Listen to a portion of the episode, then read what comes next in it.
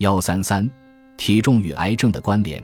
研究体重和疾病之间的关系，大多属于观察性研究，不够精细具体，难以推广，因此多年来亦为医学界所忽视。但是，经过长期观察，我们看到两者之间的关联和发展趋势是一致的，这一点不容否认。例如，我们监测了移民西方的亚非人的癌症发病率，以此追踪饮食变化如何影响人的疾病易感性。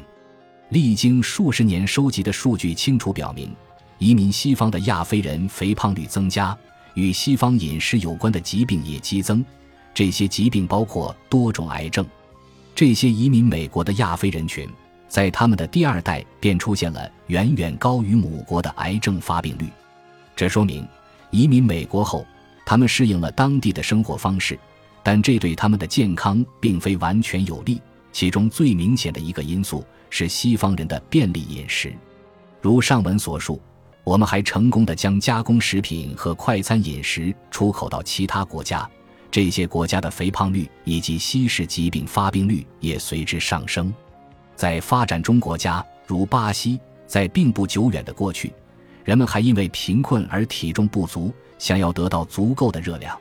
但是，二零一一年的一项研究表明。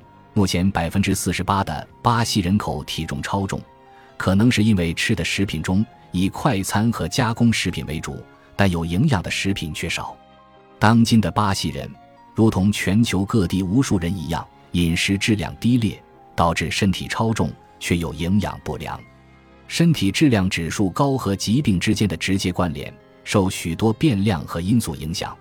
现在的研究清楚地表明，超重或肥胖将会。增加胰岛素，产生胰岛素生长因子一，这些会有助于癌症的增殖，促进与癌症风险有关的慢性炎症，增加脂肪组织中的雌激素，导致脂肪细胞成倍增加，这会影响调节癌细胞生长过程。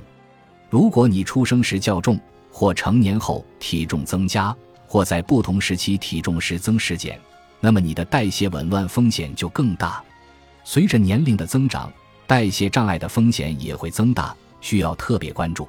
如果只是简单的指出某位患者身体超重，他会很难感受到支持的力量。但是，如果我们与患者分享脂肪过多会有害健康的所有原因，我们的工作会好做很多，而且还会看到更好的结果。如果患者得知减肥会降低高血压，可能不再需要胰岛素，而且能够改善癌症的预后。他会有什么反应？如果他知道这些，他可能会坐起来认真听讲，还会对参与照顾自己非常感兴趣。